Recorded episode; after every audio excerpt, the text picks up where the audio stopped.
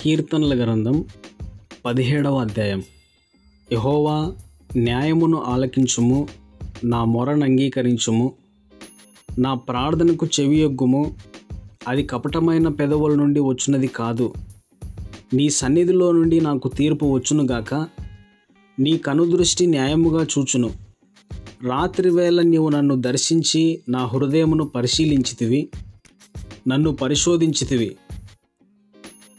నీకు ఏ దురాలోచనయు కానరాలేదు. నోటి మాట చేత నేను అతిక్రమింపను. మనుషుల కార్యముల విషయమైతే బలాత్కారుల మార్గంలో తప్పించుకున్నటకై నీ నోటి మాటను బట్టి నన్ను నేను కాపాడుకొని ఉన్నాను. నీ మార్గముల ఎందు నా నడకలను స్థిరపరచుకొని ఉన్నాను. నాకు కాలు జారలేదు. నేను నీకు మొరపెట్టుకొని ఉన్నాను. దేవా నీవు నాకు ఉత్తరం ఇచ్చదవు నాకు చెవియొగ్గి నా మాట ఆలకించుము. నీ శరణుజొచ్చిన వారిని వారి మీదికి లేచువారి చేతిలో నుండి నీ కుడి చేత రక్షించువాడా?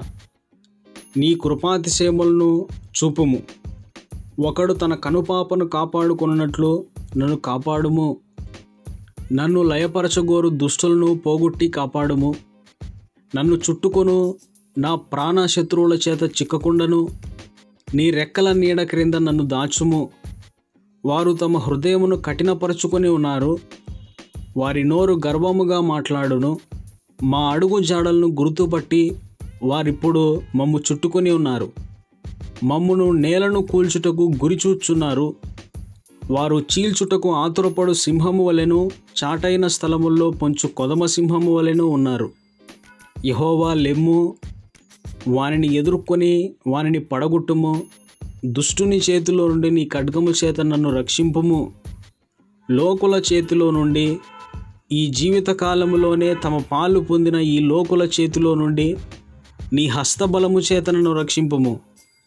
నీవు నీ దానములతో వారి కడుపు నింపుచున్నావు. వారు కుమారులు కలిగి తృప్తి నొందుదురు. తమ ఆస్తిని తమ పిల్లలకు విడిచిపెట్టుదురు. నేనైతే నీతి గలవాడినై నీ ముఖదర్శనము చేసేదను. నేను మేలుకొనున్నప్పుడు నీ స్వరూప దర్శనముతో నా ఆశను తీర్చుకొందును.